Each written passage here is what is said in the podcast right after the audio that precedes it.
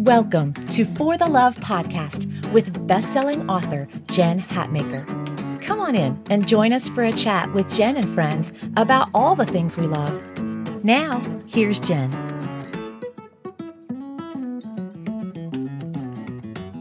Hey guys, it's Jen Hatmaker. Thanks for joining me this week on the For the Love podcast. This has been the most fun with you on here ever. And we're in the middle of a series right now called For the Love of Moxie. And moxie is this word that I love, and I took it from the title of a book that I just released called Of Mess and Moxie. It's available everywhere. It was just released about a minute ago. And it's this idea of moxie that I love um, specifically with women, women who have demonstrated immense courage, um, aptitude. They're building beautiful spaces or amazing ministries or companies, or they're teaching us and leading us in really profound and important ways right now in our culture. And so I wanted to put them in front of you so we can learn from them and talk to them. And you guys, today's guest is just, I don't even know. I just don't even know what to say. You're going to love this next hour. I'll tell you that right now because on the podcast today we have the incomparable Dr. Brene Brown. So I'm sure she needs no explanation, but I'm going to give her one anyway before we jump on the call here. So, um, Brene is a she's a research professor at the University of Houston in the Graduate College of Social Work, and so she's spent basically the last 16 years studying some really interesting subjects, specifically shame, courage, vulnerability, and empathy.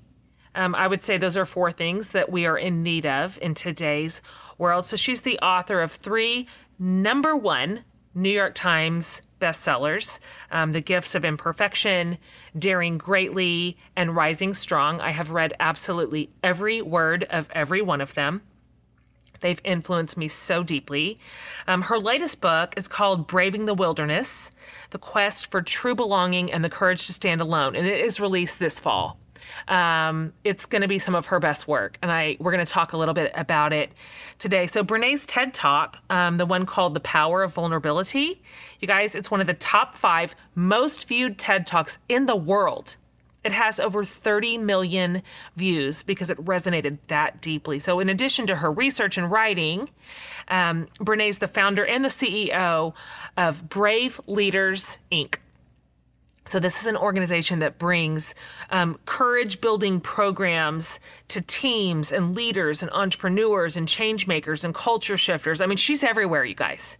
Her work matters to everyone. If you're a human being, her work and research has the capacity to change the way that you are living your life. So she's a fellow Texan. She lives in Houston with her husband Steve and their kids, Ellen and Charlie. And I am so excited to have her on today. You are going to love this talk. I suggest you grab a notebook and a pen because everything she has to say is gold. So without further ado, let's welcome in Brene Brown. Good morning to Brene Brown. Thank you for joining me this morning, friend. Good morning. I'm excited to be here. I kept thinking, I told my husband, Steve, I'm like, I absolutely have to be on this podcast because I am both messy and full of moxie. So this is my, this is where I belong. Uh-huh, girl, this is our lane. We we run it well. This um, is and, lane. and actually, those both twin lanes. So um, everybody needs to know that we both are Texans, and so what that means is with with you in Houston and me in Austin, we're we're dead. We've melted. We are speaking from beyond the grave. Oh my awful. god, it's hot as Hades. I mean, it's awful. It is. Yeah, and you know what? I swore this year I would not piss and moan about the weather. I'd be like, no, I'm just not going to do it this year. I'm just Right. going to accept it as part of, you know, uh, Texas living. Right. But when I got to like August 10th, No. I was like, I can't. It's not. This is not natural. It's not right. Uh-huh. And we're not robots. It's the same reason I tell my friends that live in Chicago somewhere around February, I'm like, why do you live there? Yeah. Why? That doesn't make sense. 25 below, that's that's not real life. So anyway, we're sorry that we say that, all of us Texans that talk about the heat, but you don't understand listeners how hot it is here. So Let me just say this: I walk outside my hair sticks to my neck, my glasses fog up, and they stay fogged up for 20 minutes. That's exactly right. She's not exaggerating. Mm-mm. That is exactly what happens. So, but we're anyways, good people. We're good people. We are, and you know what? Come like October, November, December, January, then we remember why we live here. Oh my God, 65, um, sunny. Smells yeah, like, I mean, smells exactly. like football season. It's perfect. Oh, you know, you know, you're speaking my love language right there.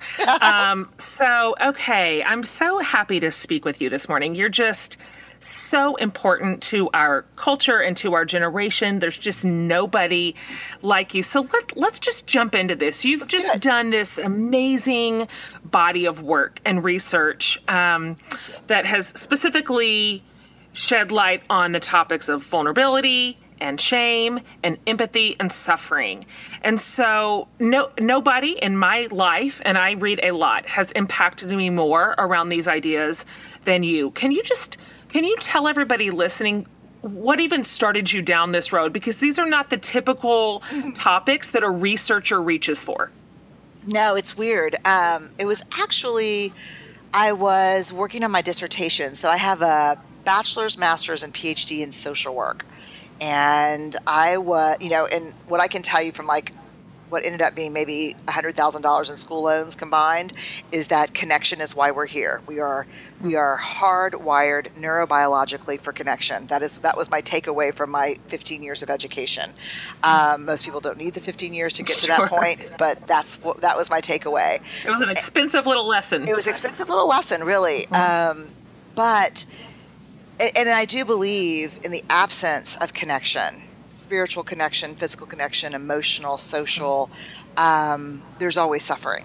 And so by the time I was working on my PhD, I was like, what does that mean, connection? Like, I don't understand exactly what that means. So let me do my dissertation on kind of hacking into connection and what that means. Like, let me lay it out for people because it's kind of a gauzy word. Sure. Um, and so I started researching connection and I started asking people. I'm a qualitative researcher, so I do long interviews. So I started sitting down with people, really an incredibly diverse group of research participants, and asking, you know, tell me about the connection in your life that's important. Well, as it turns out, and this has been one of the fun, unexpected lessons of my, not fun, but surprising, hmm. unexpected lessons of my research, that we have a lot of language for hurt but we have very little language for love and joy.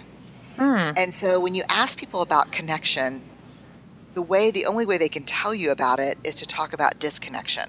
Oh, that's interesting. Yeah, so you say tell me about the important connections in your life and they'll say a couple of words that are kind of perfunctory about people that they care about, then they'll say, But let me tell you about this betrayal, and let me tell mm. you hmm. about this heartache, and let me tell you about this loss. And six weeks into that research, I hmm. ran into shame. And this is a really interesting story that I don't tell very often, but I ran into shame. And people people were saying, people were talking about the hardest thing about being connected is feeling like you be, you're like you are worthy of connection, like right. you're good enough for connection. And the only reason I knew it was shame that they were talking about was in the early 90s when I was at UT in Austin. I worked part time at a residential treatment facility in the Hill Country. Mm-hmm. And we had this situation where I worked with level six adolescent girls, and that's the highest level. These are these are girls and boys in, in the treatment center who parental rights had been severed. They were growing up mm-hmm. in a residential care facility. Okay. Um, and we had a girl who tried to run away and another girl tried to commit suicide not in our cabin but one of the other cabins and so that meant the whole place went on lockdown we took shoestrings out of shoes so kids sure. couldn't run it was just this crazy thing and the clinical director met with us and he said i know y'all are afraid and i know this is a scary time but you can't change the way that you're treating the kids. You can't stop treating the kids with love and care. You can't shame these children into belonging and behaving. Wow. And I was like, what? And I remember meeting with him the next day and saying, I want to dig into what you said about not shaming people into change. I feel like that's the way the world works. And he's like, it is the way the world works. And you can change a child's behavior on a dime with shame, hmm. but you'll kill their spirit in the process. Oh my gosh, I have goosebumps. You know what's funny? I've read every word you've ever written.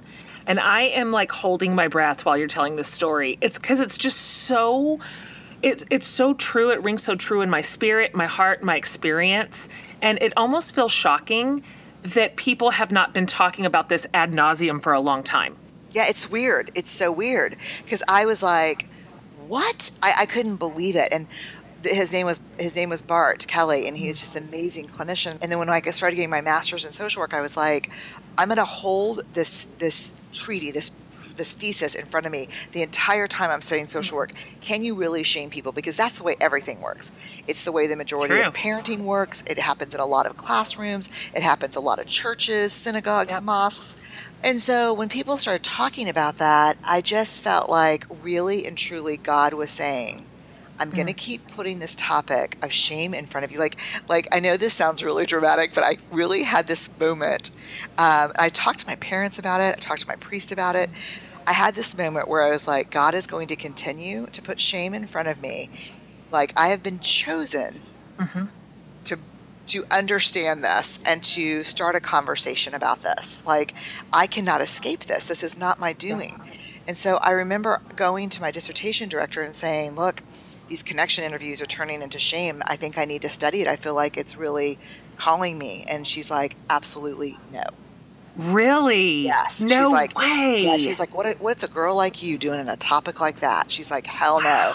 And I was really defiant. And so I picture me like, you know, 20 years ago, Doc Martens, long skirt, Sure, motorcycle jacket, Yep. um, top messy bun, much like your the one you wear all the time, round blue glasses that I never take off, and a cigarette hanging out of my mouth. I can was like, literally see you. Yeah, I can see it. Yeah. Uh-huh.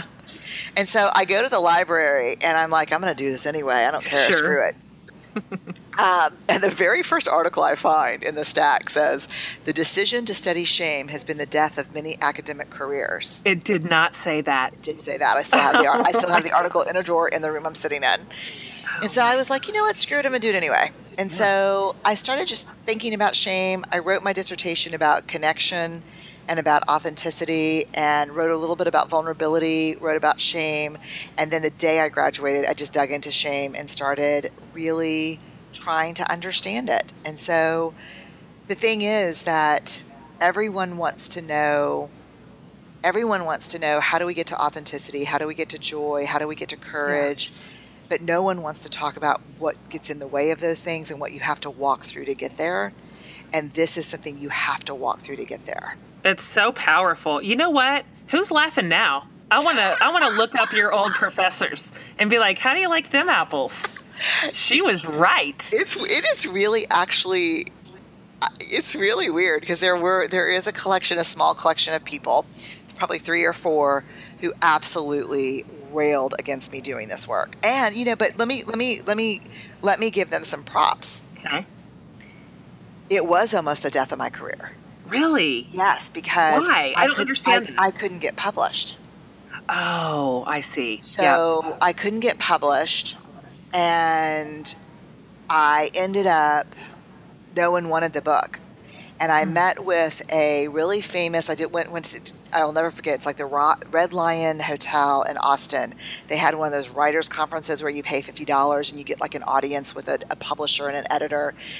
And I remember sitting down with this person. I said, "This is what I study, and this is." And it was. Re- Here's a story I've never told. Oh, this is exciting. Yeah, um, you have that effect on people, Jen. Don't worry, it's just me and a handful of my friends listening in. yeah. Um, so the name of the first book was Hairy Toes and Sexy Rice. Well, that makes sense. Right. Yeah. And, and I, because it was a really funny story about the first time I got hair on my big toe, okay. and I was like, something's wrong. And so I flipped through all my Young Miss and 17 magazines, Sure. and no one had any hair on their toes.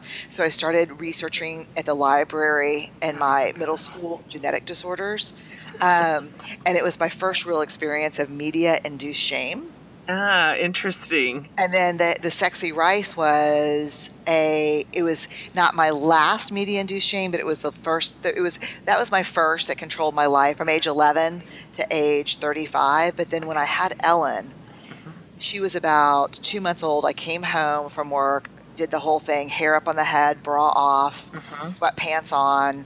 She was probably six months old, and I was sitting on the couch, and this commercial came on for I think it was Uncle Ben's rice, and it was like this woman in this silk teddy feeding this man rice, and right, as was, we do. Yes, as yeah. he was sliding down the refrigerator, the Sub-Zero refrigerator. Okay. And I remember starting to cry. I remember like my extra 30 pounds I was carrying, yeah. um, the stretch marks. I was still wearing my diaper size, you know, maxi pad they give totally. you. Your um, slobby sweatpants. Yeah, and yeah. I am thinking like, I hope Steve brings home something really carby for dinner. um, and I remember thinking, this is the hairy toe feeling. And I was uh, like, yeah. you know what? Screw this. I've got a lot of great friends, and not one of them is feeding their man no. rice while he's sliding down a sub-zero refrigerator and she's wearing you know how many times I have fed Brandon Hatmaker rice in a teddy as how he slides times? down a refrigerator? Zero. Yeah. Isn't that surprising? Yeah. Zero times. Yeah. So I thought so, this was this really funny title, and this editor looked at me and he goes, you have the credentials to talk about shame, but don't use humor. Nietzsche said, and he quoted Nietzsche about shame or something. And then I it, it, just freaked me out. I felt completely ashamed. I came home. I wrote a really serious book. No one would publish it, mm. um, and so I borrowed money from my parents. Wow! And I self-published my first book on shame. And then one of my colleagues, who I really revered at U of H, said, "Hey, I read your book on shame. Um, it was great. I'm, I'm putting it on my syllabus. Thank you so much. And I was like, God, thank you so much. He's an older guy, like uh-huh. pretty well known in his field. And he's like, but I've never heard of 3C Press. um, and that was my self published. That was, you know, yeah. Courage, Compassion, Connection. Yep. And so I was like, oh, it's self published. And I remember the the ding of the door of the doors opening in the elevator and he held the elevator open as he walked out and I stayed on and he goes, "Oh, actually I won't be putting that in my syllabus. I don't do I don't do vanity publishing in my courses." No. So on its merit, he was prepared to include it. Yeah. But because it didn't have that credential, he excluded it. I find this whole piece of your story fascinating and I didn't know any of this.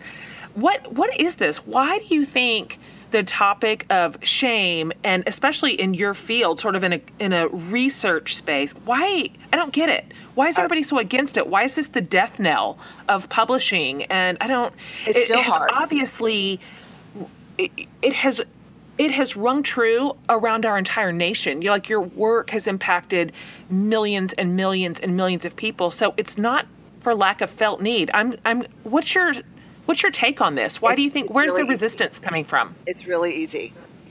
It's because shame is one of the only topics that is both debilitating and universal. So in my field, so one of the things I'll finish the story and then I'll get then I'll tell you because the ending of the story is interesting.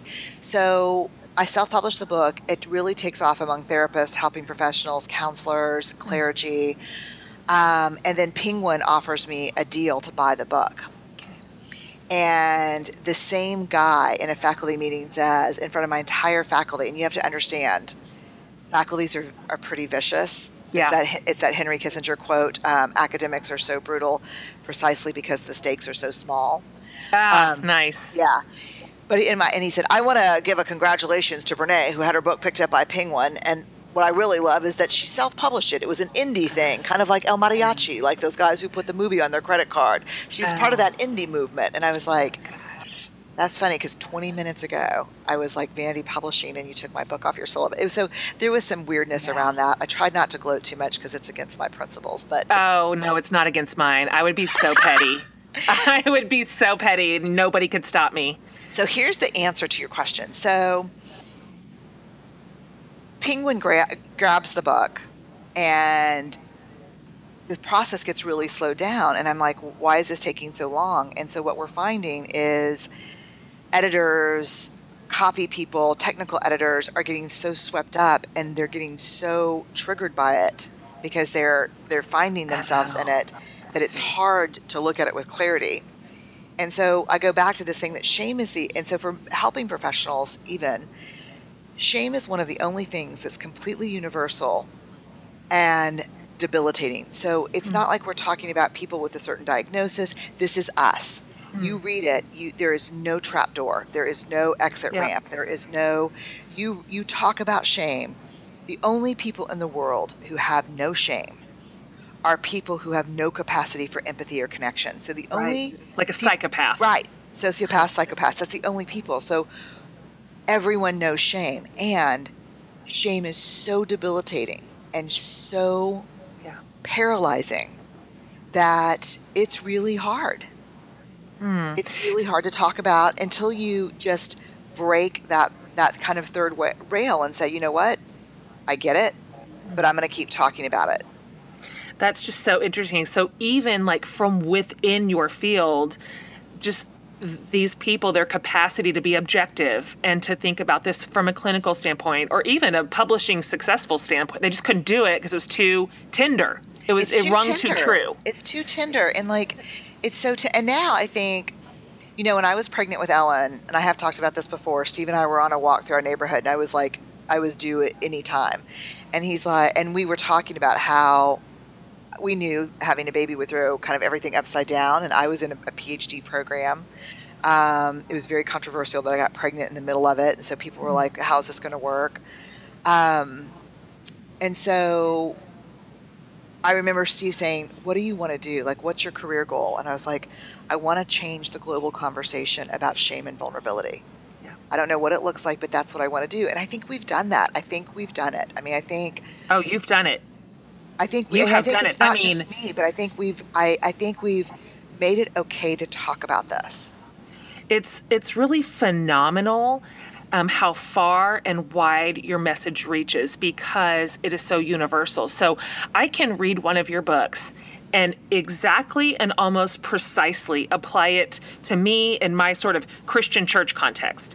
But if I switched gears and applied it to a school context, it fits perfectly still in the classroom. If I apply it to a communal context, just in a in a neighborhood it always fits. And so you've you've found a way um, to message and language and explain your pretty heady research. I mean, this isn't just this isn't just some girl throwing some ideas against a wall. I mean, this is heavily researched, incredibly deep and important work, but you've you've made it accessible to all of us regulars and it really has positively changed the conversation. Let's let's dive into one of the one of the legs that you deal with, vulnerability, which is um, all of this dovetails together, every bit of it, just the shame and the vulnerability stuff. All this sort of comes together. So your your TED talk on vulnerability is, I think it's in the it's in the top five TED talks of all time in the world, um, and it's it hits such a nerve. So. I've got a question for you because I, I think this idea of vulnerability is interesting right now because it has caught some wind. It has. It you have sh- you've you've shown a light on this that has um, changed the conversation, brought a lot more seats up to the table. But so as I think about it now, a little bit more exposed than it was, let's say, 10 years ago. Um, we see people expressing themselves more and more in a public setting. So there is this sense that we are becoming a little bit more vulnerable in our social media spaces and blogging and our storytelling or whatever. Um, I, I'm curious your take on that because I wonder sometimes if that is authentic vulnerability, if it doesn't have a huge cost. Do you know what I mean? What do you think about that? Sort of the way everything is almost an overshare at this point. One thing I want to say is like, I think the reason why I've been able to do this work and talk about it with this language is because I am a regular. Like, I think I am such a regular. Um, I'm such a regular, and that's been such a shame trigger for me throughout. I hmm. think one of the reasons why maybe I was called to do the work around shame and vulnerability is because my own shame around getting into a PhD program, being the first woman to go to college in my family, Yeah. not pronouncing words the right way, not mm-hmm. knowing statistics, not having a background where, you know, having to get tutors right away. So I'm a regular, regular. And the funny thing mm-hmm. is, and I just want to go back to this because I'm so struck by it. The biggest thing that happens to me when I get off a stage or when I finish talking is, are people say, I already knew everything you were talking about. I mm-hmm. just didn't have the words. Yeah. And so I think we all know this, and it's why it resonates. It I mean, is. it's a really hard question about what we're seeing in terms of sharing and vulnerability. Well, I can even apply it to my own space. So I have one brand of vulnerability that I can sort of hold out to people on an, in an online setting, and it is very low risk. Um, it, it, it, does expose something truthful or honest or a little bit of a mess, um, but the, the cost is low. So I, I'm not necessarily sharing something that is deeply vulnerable. Um, it just seems it. And so there's a big difference because I've done both. But when I come out with something that is as fragile as it can be and as tender and near and dear to my heart as anything I can imagine, that feels really different. That brand of vulnerability is completely different than the first when I just share a picture of a messy closet. You know what I mean? No, I think it's true. And I think, I, I guess here's what I would say I ask myself mm-hmm. the overshare question is what is your intention for sharing? And what is your intention for sharing? And so mm. I think one of the things that's happened is so, like, I have a line for what I share. Mm-hmm. I will share what's vulnerable in my life. I will not share what's intimate in my life. Yes. Um, because that is not for public consumption. Right. When I share what's vulnerable in my life, when I share the stories of failure, when I share the stories of, you know, for that first that book that Penguin bought, and that you know that the self-published book that Penguin bought was a complete failure. I write about that in Rising Strong. I share that because I never share a story that my when when my healing from that that story depends on an audience reaction. That's good. Ever. So by the time I share something with an audience, I have processed it, I have healed from it, mm-hmm. and I am as close to being immune to what the public thinks about it as one could be. Mm. So I think what we see happening is, you know, because I, I believe we share our stories with people who've earned the right to hear them. That's right. And so the other thing I don't do, and this is very different than a lot of people, even friends of ours, um, I do not, I believe our stories are meant to be shared and owned and shared in that in that order. And I will not take my children's stories from them or leave such a defining mark on them that they will never be able to get out from underneath them. Wow. I think that is so important and increasingly rare. It's um, increasingly um, rare yes. because it's it's it's increasingly rare. So if, you know, and the other thing is, you know, for me, I do share stories about Ellen and Charlie because I share stories of my experience as a, mo- a mother. It was a huge defining role for me, mm. um, if not the defining role, maybe. Um, but here's what I can tell you: I've never shared a story with them that I have not asked first. And yeah. I've never asked and been told no because I'm very careful about what I ask about. Totally. I, we now have that rule as well. We have that rule in our family too. In fact, uh, I'm thinking as you're talking about, um, you know, my youngest two are adopted, and when we were early on in the adoption process, before the kids were even home, you know, they're both from Ethiopia, so it was sort of a big international scenario.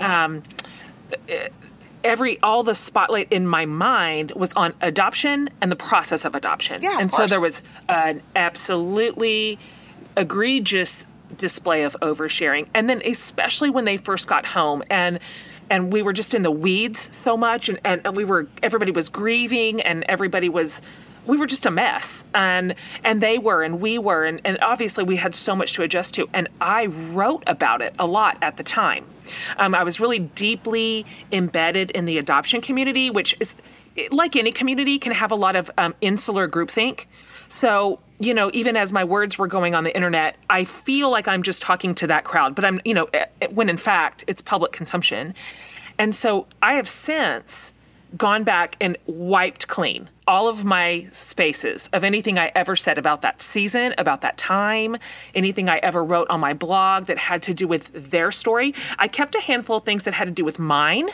Um, or or even a more clinical space like adoption ethics. Yeah, you know where I feel like that really that bell still needs to be rung. For sure. But um, I I learned that lesson the hard way because I think for me ultimately the question came back to, eh, do I want to sit by my kid? when he is 27 years old and explain to him why I wrote about this hardest year of his life for everyone to read. And that's one of my frameworks often. Like, how am I going to feel about this in five years? How is my kid going to feel about this in 10? Um, and, and often what seems maybe a little nebulous comes into crystal clear focus. Like, oh, nope, that is a non starter. That should be a non share. I you mentioned I really like what you said about how you're as you share something vulnerably, if you're healing requires somebody else's input, it's either too soon or it's not shareable. Um, and so I want to talk about suffering with you just a little bit because you also dive into suffering, which requires processing and healing, like you so wisely just um, mentioned. And so, uh, one of the questions that, uh, spe- specifically in my space, often um, is is in relation to suffering plus God.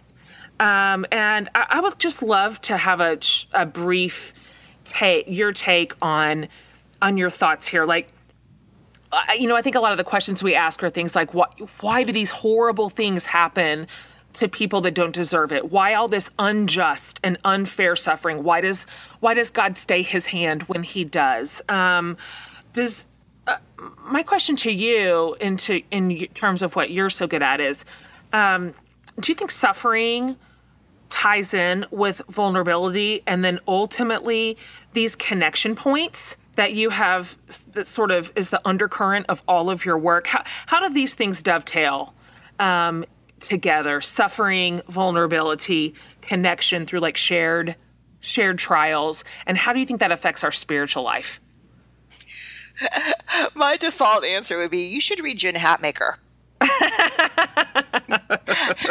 You know, really. Um, I have a very singular experience around around our shared Christian story around suffering mm-hmm. um, that made a lot of sense to me and that has continued to make a lot of sense to me. And it was when I was very young. Um, I was probably maybe nine or 10 years old. And uh, a mom in our neighborhood died of cancer. Hmm. And my mother was always incredibly back then I thought just terrible about we had to we always had to go to every funeral. Hmm. Um, we had to pray and sing. If whether it was our you know our faith or a language we understood it didn't matter. We went. We were always the first at the door with sure. the casseroles. We had to look people in the eye who were in pain. Um, it was just a non-negotiable because you know my mom like mom grew up in a lot of suffering and a lot of pain. She mm. her you know my grandmother who was one of the great loves of my life i named my daughter ellen after her mm. was an alcoholic um, and it was the 50s, and she was divorced, and so no one was allowed at my mom's house. Sure. Um, and she just grew up in a lot of suffering. Her only sibling was shot and killed in an, an act of violence. Um, Gosh. Just a hard, a hard, hard life. And so we never got to opt out of being with people in suffering. And so we mm. went to this funeral of this neighbor. She had really young kids. And the preacher was talking about kind of using this language like, How dare you cry? How dare you mourn? Mm. God has a plan for Linda. Linda's in a better place. Yeah. Um, we should mourn for ourselves because we're not with her at the feet of God, you know, that kind of thing. Mm. And I remember getting in the car and I said, I said everything along with the, you know, I said everything that I was supposed to say in the service, but I just want you to know I don't believe anything that they said. Wow. And my mom pulled over and she said, I'm glad you don't believe anything that they said because we that's not what we believe in our family. What we believe in our family is today Jesus wept too. Hmm. Wow. How and old were you? Probably eight or nine. Yeah. And I said, What do you mean? And my mom said, Today, God, today, Jesus, they wept for Linda and Linda's kids and Linda's hmm. husband. Mm-hmm. And they're really devastated and sad too. And I was like, but but the preacher said that it's better and it's part of God's plan. And she's like, people believe that, and that's okay. We don't believe that. We believe today Jesus Christ for Linda mm, and Linda's wow. children. It was the day that I felt more connected to God and Jesus than I ever had in my whole life. But also the day that I let go of the fact that they're moving us around like chess pieces. Can you talk more about that? I'm just, I'm really interested. You're, you're giving voice to my spiritual worldview. Um, you know, you and I have so much in common around this. And I, would just love to hear you talk a little bit more about your how your faith has evolved and your relationship with the church and what you have learned. Because so much i, I think i've said this um, about your work before. Um, your work is research based it's science based it's neurology it's biology it's flesh and blood. And to me it feels absolutely biblical. You know i uh, science and to me spirit are all from the same source obviously so there's no there's no way we're going to have a big contradiction here. And so when I read your work, it feels profoundly spiritual to me and incredibly true. And I just, can you just talk for a minute about how your work and your faith sort of ran on track side by side and how each affected the other? And, and what's your relationship with the church? And what do you think about just the state of it right now? I gave you 10 questions. You just pick one. no, you pick whichever one you want. I just want to listen to your questions. I just learned from your questions. Um, yeah. Uh, let's see. Let me unpack. Um, oh, I've had a very tumultuous relationship with the church and a very clear relationship with God. I'm a Christian. Mm, um, I don't at all. I, I think that the tension between faith and science is complete bullshit and, yeah. and literally, and I'm not using this term like unconsciously, man made. Mm-hmm. Um, I don't, I say this, I, I, don't know where I wrote this, but um, I don't trust a theologian who doesn't believe mm. In the beauty of mystery and spirituality. I mean, yeah. the beauty and mystery of science, and I don't trust a scientist who doesn't believe in faith. Mm. You know, I just, yeah, I mean, like, I don't, and as someone who straddles both of those, but you know, I'm not the only person that sees my data, and so I, you know, so mm-hmm. I know it doesn't skew because it's just data. Um, there's just not i don't feel torn between them you know? The things yeah. that the things that feel hard for me is you know spirituality is a guidepost. It is a very important piece of wholehearted living. Every man and woman that i interviewed that had a strong sense of wholeheartedness who believed in their self-worth who believed that despite the fact that they were imperfect and afraid and vulnerable that they were worthy of love and belonging every one of those people had a spiritual component in their lives. Mm-hmm um, that was very controversial in academics, but not controversial among the, the regulars, as you would say. And I'm mm-hmm. a regular. And academics are regulars with masks on. Mm, yeah, I suspected. oh, yeah, of course, because uh-huh. there's nothing but regulars. I mean, yeah, that's it. There's regulars and then whatever armor people put on. Yeah. Um, so, and but I define spirituality in a very, you know, my definition of spirituality is a deeply held belief that we are inextricably connected to each other by something greater than us, mm. something that is grounded in love and compassion. I call that thing God. Mm-hmm. I've got friends who call it fishing and nature, you know, like, mm-hmm. but I happen the the this this the story and the narrative that I understand God and my inextricable connection to other people through that narrative is the Christian narrative. Mm. So I'm a Jesus fan. Mm-hmm. Um, but I don't probably hold the same vision of Jesus in my head that most people do. Because, you know, mm-hmm. I have the weeping Jesus in my head that, you know, yeah. he's crying. He's at the funeral too. Yeah. Distraught. Um, and so my relationship with the church is tumultuous. I haven't been in a year. Mm-hmm. Miss it like, oh my God.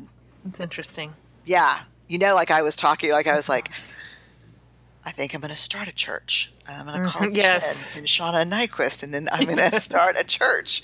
And yes. then it's going to be like this, and we're going to sing and break mm-hmm. bread and come to the rail and pass the peace with people we want to mm-hmm. punch in the face. Yeah, but that's what it is. Yeah. But, um, but to be, honest, you know, I was, I was born to the Episcopal faith. Right. I became a Catholic not on my own doing. I was went to a mm-hmm. Catholic school in New Orleans. They literally got called to the office.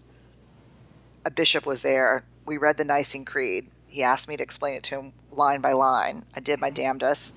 And then he sent me home with a smelly mimeographed piece of paper that said Brene's Catholic now. oh my god. Boom. Boom. Surprise. You're Catholic. Boom. And then my parents became Catholic after. And so, but then I went back to the Episcopal Church. So I'm a, I'm a liturgical girl. Yes. Um, I really like the cadence because it's kind of what was implanted in my heart young. Sure.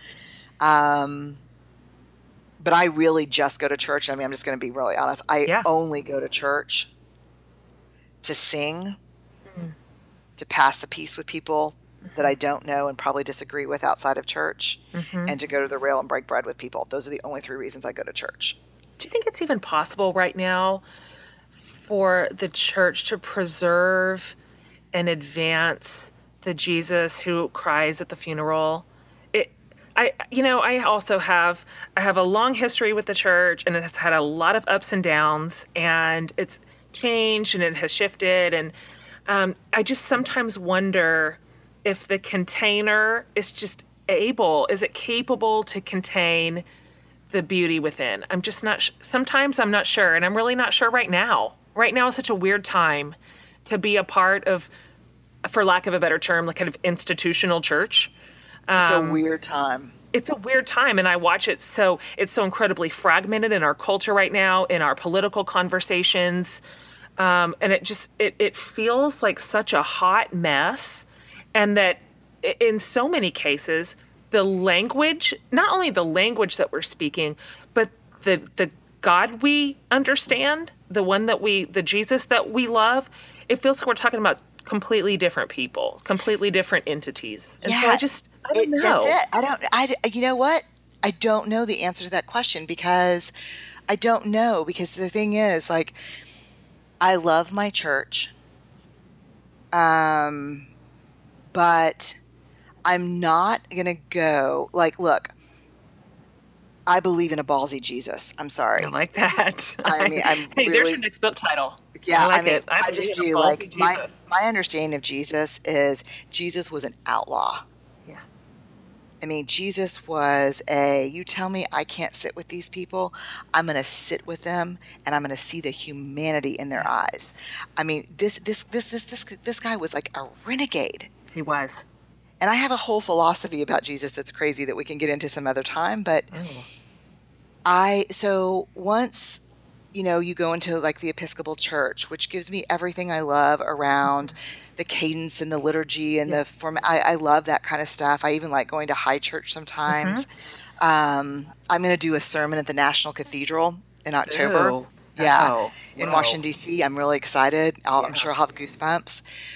But when when it takes four years to turn that tanker, and you have to, you know, have the meeting of the most highly acclaimed bishops of the 45th realm Yep. at Hogwarts, um, like.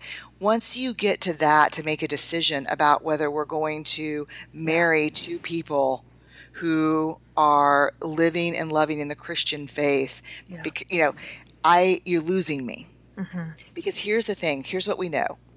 I spend 90% of my time in organizations doing leadership work. This is something people don't know about me. Mm. From Fortune 100 companies in London, Singapore. I mean, that's what I do. I work with big companies around leadership a lot because vulnerability and courage are core leadership values, and shame destroys innovation. So, Totally. This is the work I do. So, one of the things I know from that work that I think about around church all the time is bureaucracy. When you see bureaucracy, you know it's because there's a lack of discipline. Bureaucracy is the answer to a lack of discipline. Mm. And in church, in, in our faith, discipline means following the gospels in Jesus. Mhm. So what happens is when we stop being disciplined, you know, disciple, disciplined, not hard, when we stop following the real teachings of Jesus, what we give birth to is bureaucracy. And so I, what I the question that I don't know the answer to is can you create an organization that is fueled by discipline and love of the gospel and Jesus mm. and the Christian faith that doesn't become so afraid of what those rebellious ballsy teachings are yeah. that they replace them with bureaucracy. Wow. I don't know either. I don't know either, but this is a fascinating conversation, and I wish you could talk about it for 10 straight hours. This is so interesting to me. And as you're talking, uh, it occurs to me that in the same way, I mean, as I just think about bureaucracy, which is, you know, by and large enacted and then kept intact by bureaucrats, um, that in the same way that you say, your fellow academics are just regulars with a mask on. Yeah. So so are church leaders. Yeah. So there's this sense that the you know primarily men um, who lead the church have this very special anointing, right? Or they, this they understand more. They're more capable in some way of healthy, robust spiritual leadership. But in fact, they're just regulars. And that, to me, is how I understand the kingdom. I mean, all I have to do is read the Gospels and see who Jesus spent his time with who That's he gave it. honor to, who he had pull up a seat to his table. And it was, I mean, all the regulars, the most regular of the regulars. And and he was constantly elevating their understanding of him you know, over the bureaucrats. So I think you're you're I think you're onto something. And as somebody who loves the church, and of course, you know, we lead this little this just little ratchet quirky South Austin church here. I I am so aware of the tendency to drift into bureaucracy when you have a structure, when Yeah, you yeah, are yeah. in and I, we're just we are ever paying attention to it and and and searching our own souls like are we settling for rules here over like love and grace and inclusion it's i, I don't know why that's such a human drift but it is Because Um, it's i think they're safe maybe Yeah, Is it's that it? uncertainty. It's vulnerability. It's, you know, it's like so funny because I was at Camp Allen, which is the Episcopal retreat center for this part of Texas, and it's one of my favorite places. And I have to say, like, um, I haven't I haven't read the book yet, but our bishop Andy Doyle, who's always in hot mess trouble with everybody, which I love, just wrote a book called The Jesus Heist. oh Yeah, about how we've you know stolen Nice. Jesus from the Gospels. Um, Wow. but um, I was there, and I was there was this beautiful like statue of naked Jesus on the cross, and then there were these pictures of like 15 presiding bishops of Texas um, on the wall, and I'm looking at naked Jesus, and then I'm looking at these men who have 800 pieces of clothing Yes. on. yes I mean, they have got things that have names yes like like they have like these outfits and I, so when we talk about the regulars in academic or the regulars in church or when i be when i when i armor up when i when i cover my regular i think the question is what power are you protecting and what vulnerability is scaring you Mm. and i mean so, that gets to the heart of it right it just gets to the, it just cuts to the heart of it. And yeah. yeah. And if you were naked, which you know, like you go back to Genesis, they stood in front of each other naked and unashamed. yep What shame are those robes hiding? What shame is being buried by all those letters that we're, we we put behind our names in academics? What you know, what what are you afraid that we're going to see? That you're imperfect? That you're mm-hmm. afraid? That your dad's really not you know living in you know Greece? That he's really been in jail for 20 years? Mm-hmm. Like whatever story it is, we've got one too. This is why I can't talk to you because you meddle. Like you just get in here to our junk and you meddle. And I'm a so- meddler, for sure. You are. You're you're you're making. I want to. You're laying the pay for for a really good segue. I want to talk about your next book because some of the things you just said um, are encapsulated in sort of the next work. It comes out this fall, and I mean you've really really done you've outdone yourself. I mean, this is this is one of your most powerful messages, and it's it feels like a culmination of a lot of teaching that you've already given us um, throughout the last few years. Can you just talk a little bit about about your next book? What sort of tell us a little bit about what it's about, when it's coming out, and what we can expect? You know, I trust you because I can hear a train in the background. You know what? I've said before, if you listen to this podcast, you're just going to hear a train. We live right next to right next to the tracks, right off Main Street. So. It makes me so happy. That's cute. Uh, no, it does. Like our old house was like before we moved to this house was right by the tracks. I mean, two houses over, and it would be like the Mary Poppins where the train would come and everybody would be like, "Grab something," because if was something was sitting, it would just shake loose. A train um, is weirdly nostalgic, right? It's some sort of old-fashionedy memory that a lot of us tap into. But yes, that is exactly what it's what the best.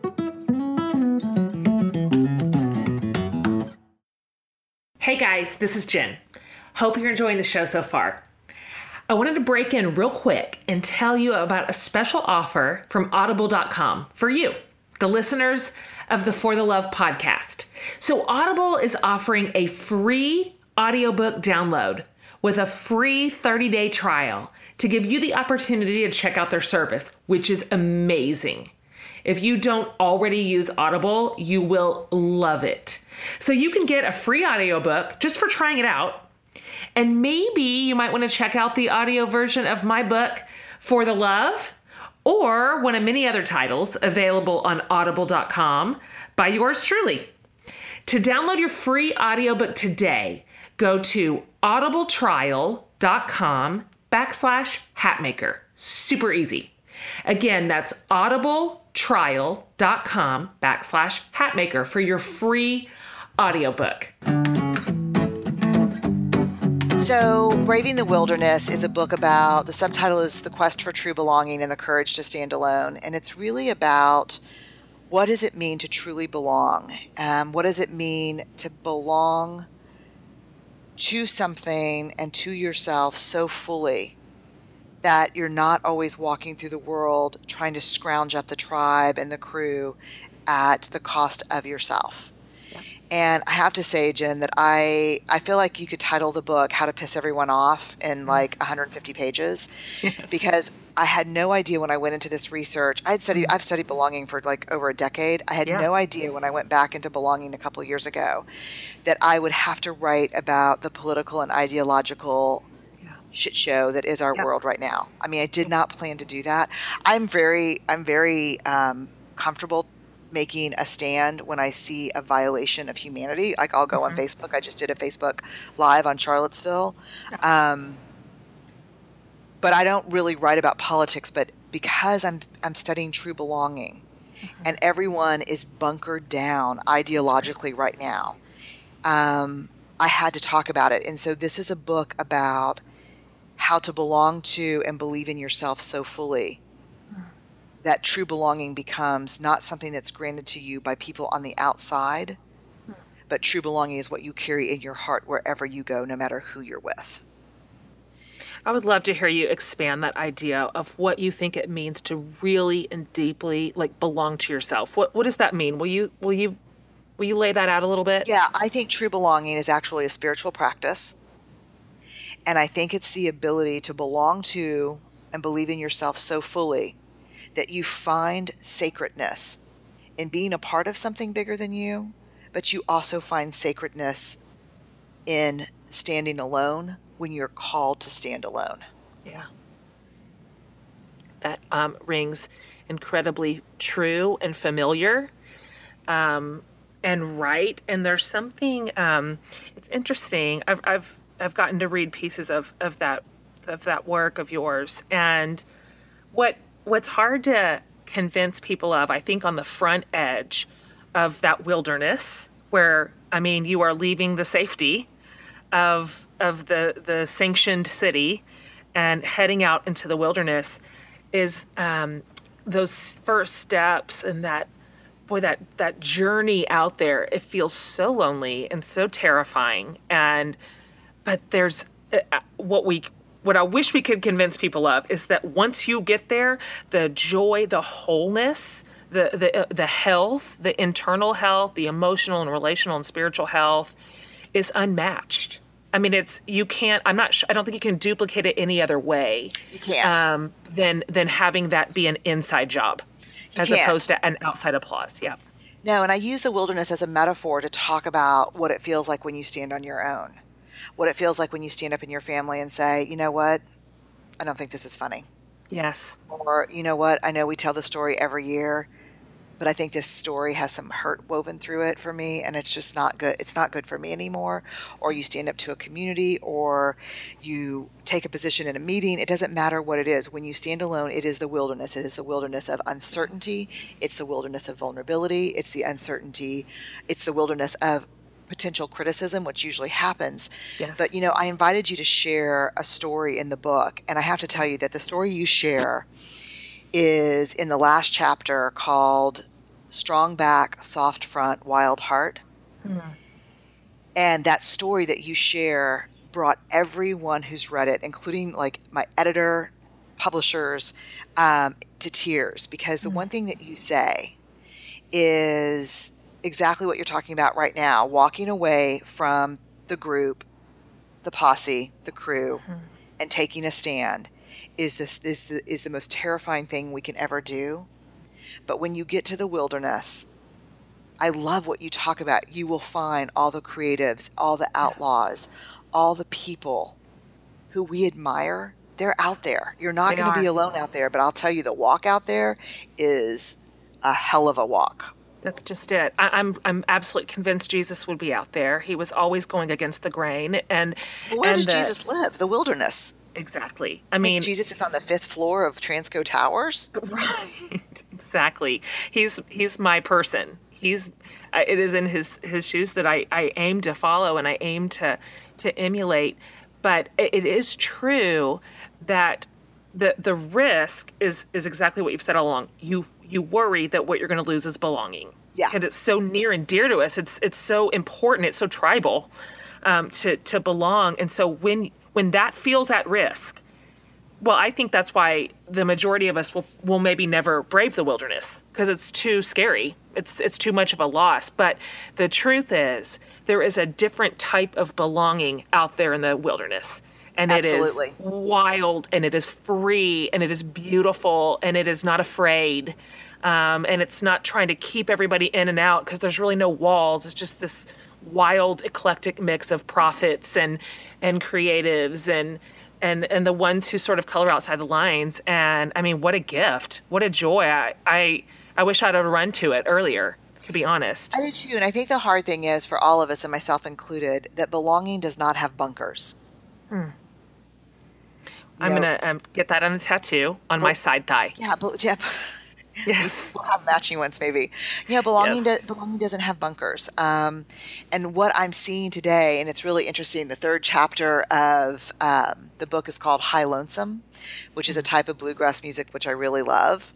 Um, kind of Bill Monroe bluegrass, kind of calling, chilling music. And we're in a period of high lonesome right now because we are more sorted ideologically than we've ever been in the history of our country. Mm. Meaning, more so than ever, we go to church, go to school, and hang out with only people who hate the same people we do. Right. Right. Exactly. And at the very same time, we're more sorted than we've ever been. We are also lonelier than we've ever been in human history. Mm. So, what's happening is we've sorted ourselves into ideological bunkers, but it, those relationships have no meaning. Um, because it's, I call it common enemy intimacy. The only thing we have in common is we hate, we hate the same people. What a horrible life. Yeah, and how and- and interesting terrible. that your research essentially shows hey, not only is this not a great way to live, it's not working. It's we're not working. lonely. We're sad. We're hiding from ourselves and each other. Yeah. So I, I, I this this book, Braving the Wilderness, is it's going to blow people's minds. It's going to push really hard, and it needs to. It's time. Um, there's somebody has to speak into this polarized culture that we have right now, and you're doing it, and it's going to be really, it's going to matter. I can't wait to see um, sort of the effects of this discussion um, in our in our culture right now. When does it come out specifically? It comes out on September 12th. Yes. And I'm really excited.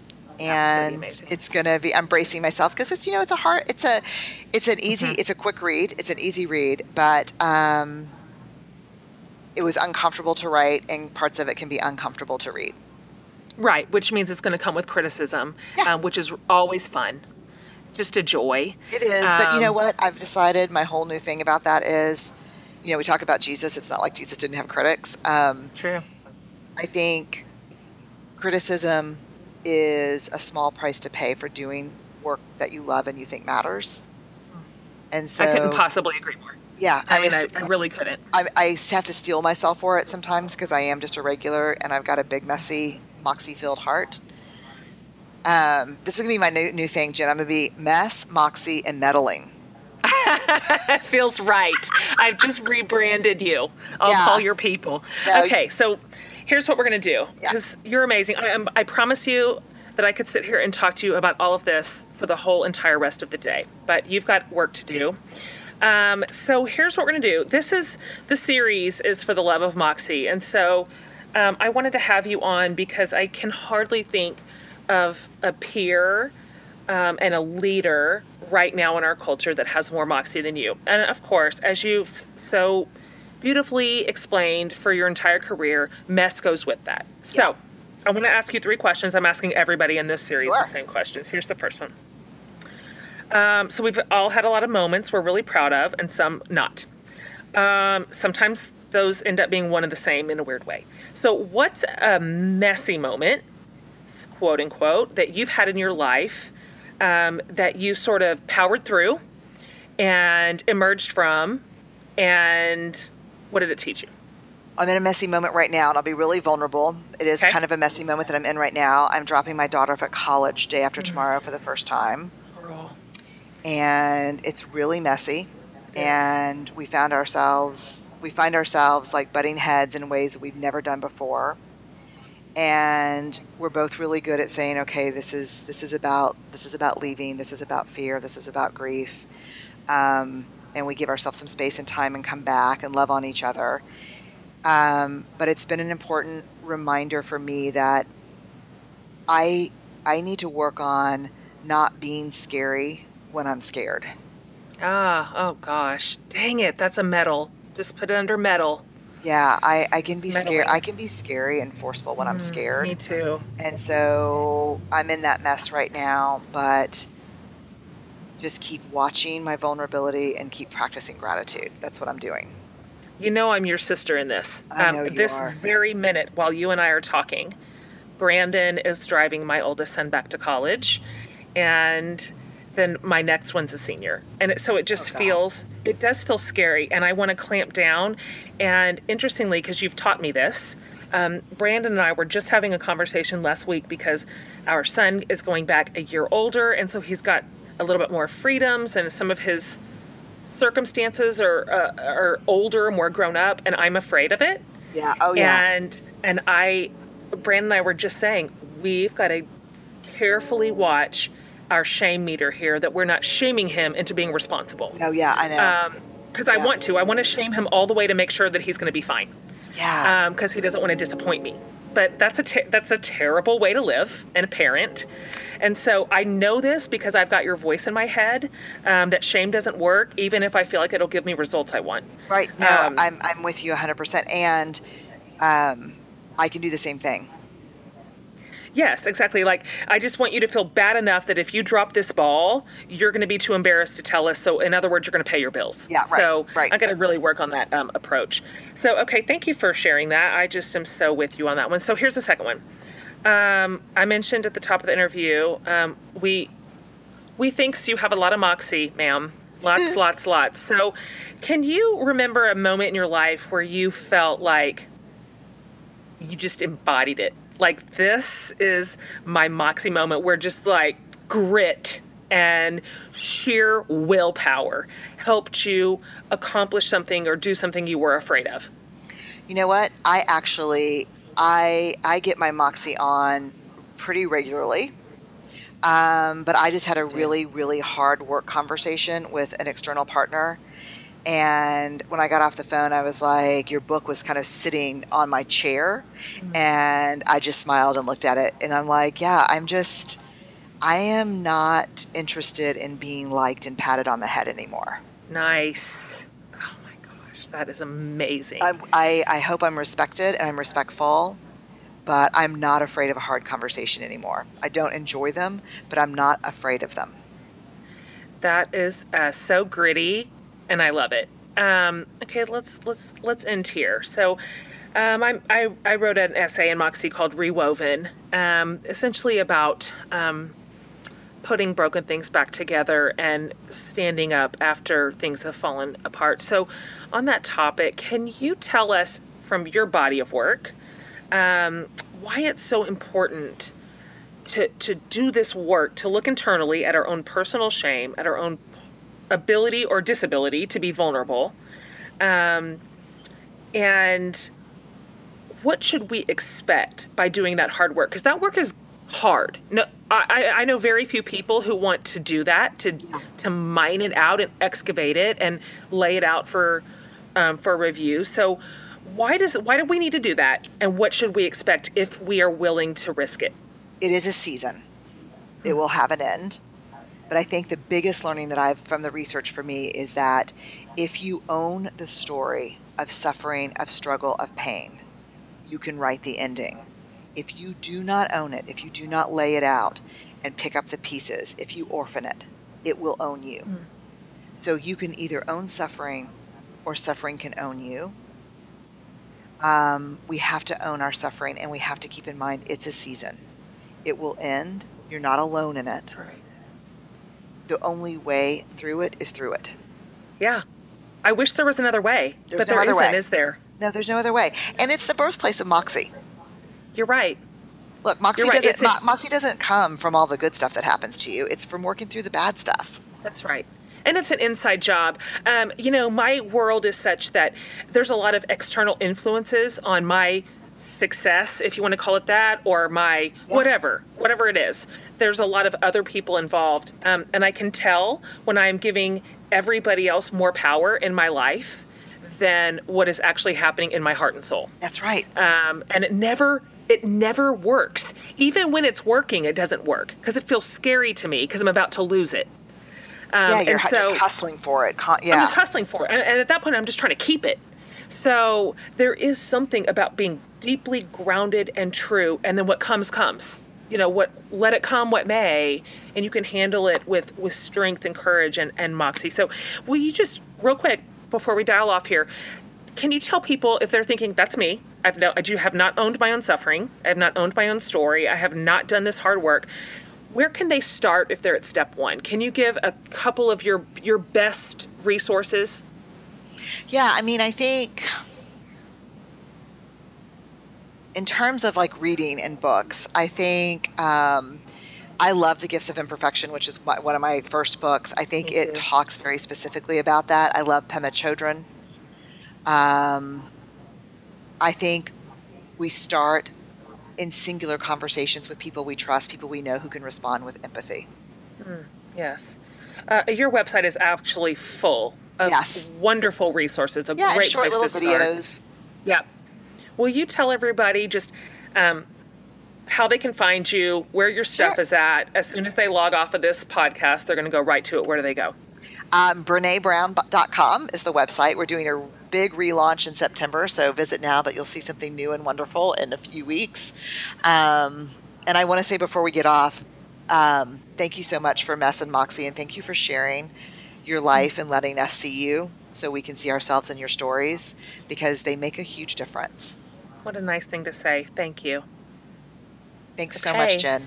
Everybody, Brene Brown, um, she's the actual best. So, thank you for your time today. This is going to matter to so many people, and it's just mattered to me already. So, cheering you on, sister. You too. Bye. Bye. Pretty amazing, right? You guys, I am so grateful that I get to share planet space with Brene Brown, that we get to live at the same time in history. She is just something. I mean, so special, so smart, so profound. I I'm so grateful that she did not take no for an answer and that she forged into her work and her research because it has mattered to so many of us. I hope that you loved our conversation today. I hope you took something away from it. I know I did. Um, absolutely, you're going to want to you're going to want to buy Brene's next book. Positively, if nothing else, for the brilliant interview in her last chapter with Jen Hatmaker. I'm just kidding. I'm just kidding. Brene's work stands alone. She needs nobody um, to come alongside of her. She's so great. So I hope you're loving this series. Um, I want it to be useful to you. I want you to be listening and learning and being stretched and challenged. And I know I definitely am. And we have more amazing guests to come, women who are different and kind of all over the map, but leading in ways that I find incredibly courageous and smart and relevant and timely. And so you're just going to want to tune in week in and week out um, for the duration of this series. But um, I'm so grateful to Brene for joining me today, and I hope you loved it, guys. Thanks for tuning in every week. It's so great to have you. Really, it's so great to have you in this community. And this podcast is just a real joy in my life right now. So, you guys have a fabulous week, a fantastic week, and I can't wait to have you back here next week. Thanks for joining us today on the For the Love podcast. Tune in next week when we sit down again with Jen and friends to chat about all the things we love.